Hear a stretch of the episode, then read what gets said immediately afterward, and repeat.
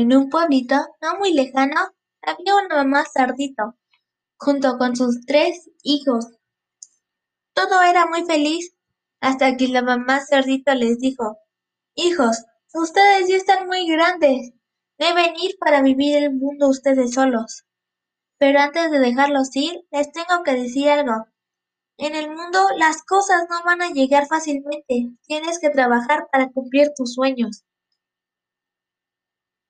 Cuando los cerditos empezaron a construir sus casas, el menor, que era muy perezoso, no le prestó atención a las palabras de su mamá y decidió construir una casa de paja para terminar temprano y irse a jugar.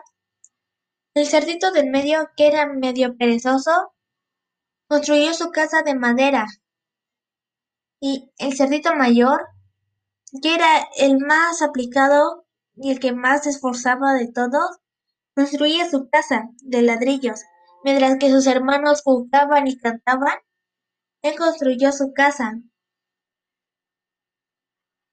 Después de un tiempo, el temible lobo feroz estaba encontrándose merodeando por ahí, cuando vio al cerdito menor durmiendo tranquilamente.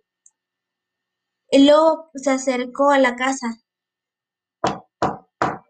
Déjame entrar, el cerdito menor se despertó asustado y respondió, No, no, nunca te dejaré entrar. El lobo feroz se enfureció y dijo, Soplaré y soplaré, y tu casa derribaré. El lobo sopló y sopló con todas sus fuerzas, y la casita de paja se vino al piso. Afortunadamente, el cerdito menor había escapado hacia la casa de su hermano.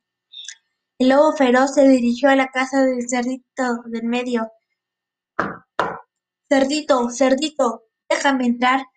El cerdito menor le respondió, No, no, nunca te dejaré entrar.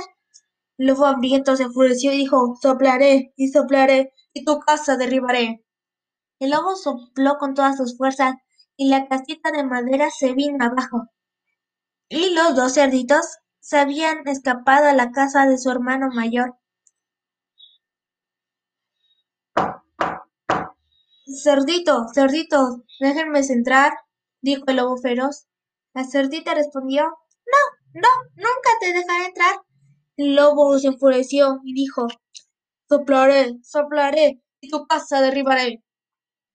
El lobo sopló y resopló con todas sus fuerzas, pero la casa de ladrillo resistía sus soplidos. Más enfurecido, el lobo decidió trepar al techo para meterse por la chimenea al bajar, el lobo se quemó por la cola y la fogata. ¡Ay! gritó el lobo y salió corriendo por el bosque para nunca más ser visto. Fin.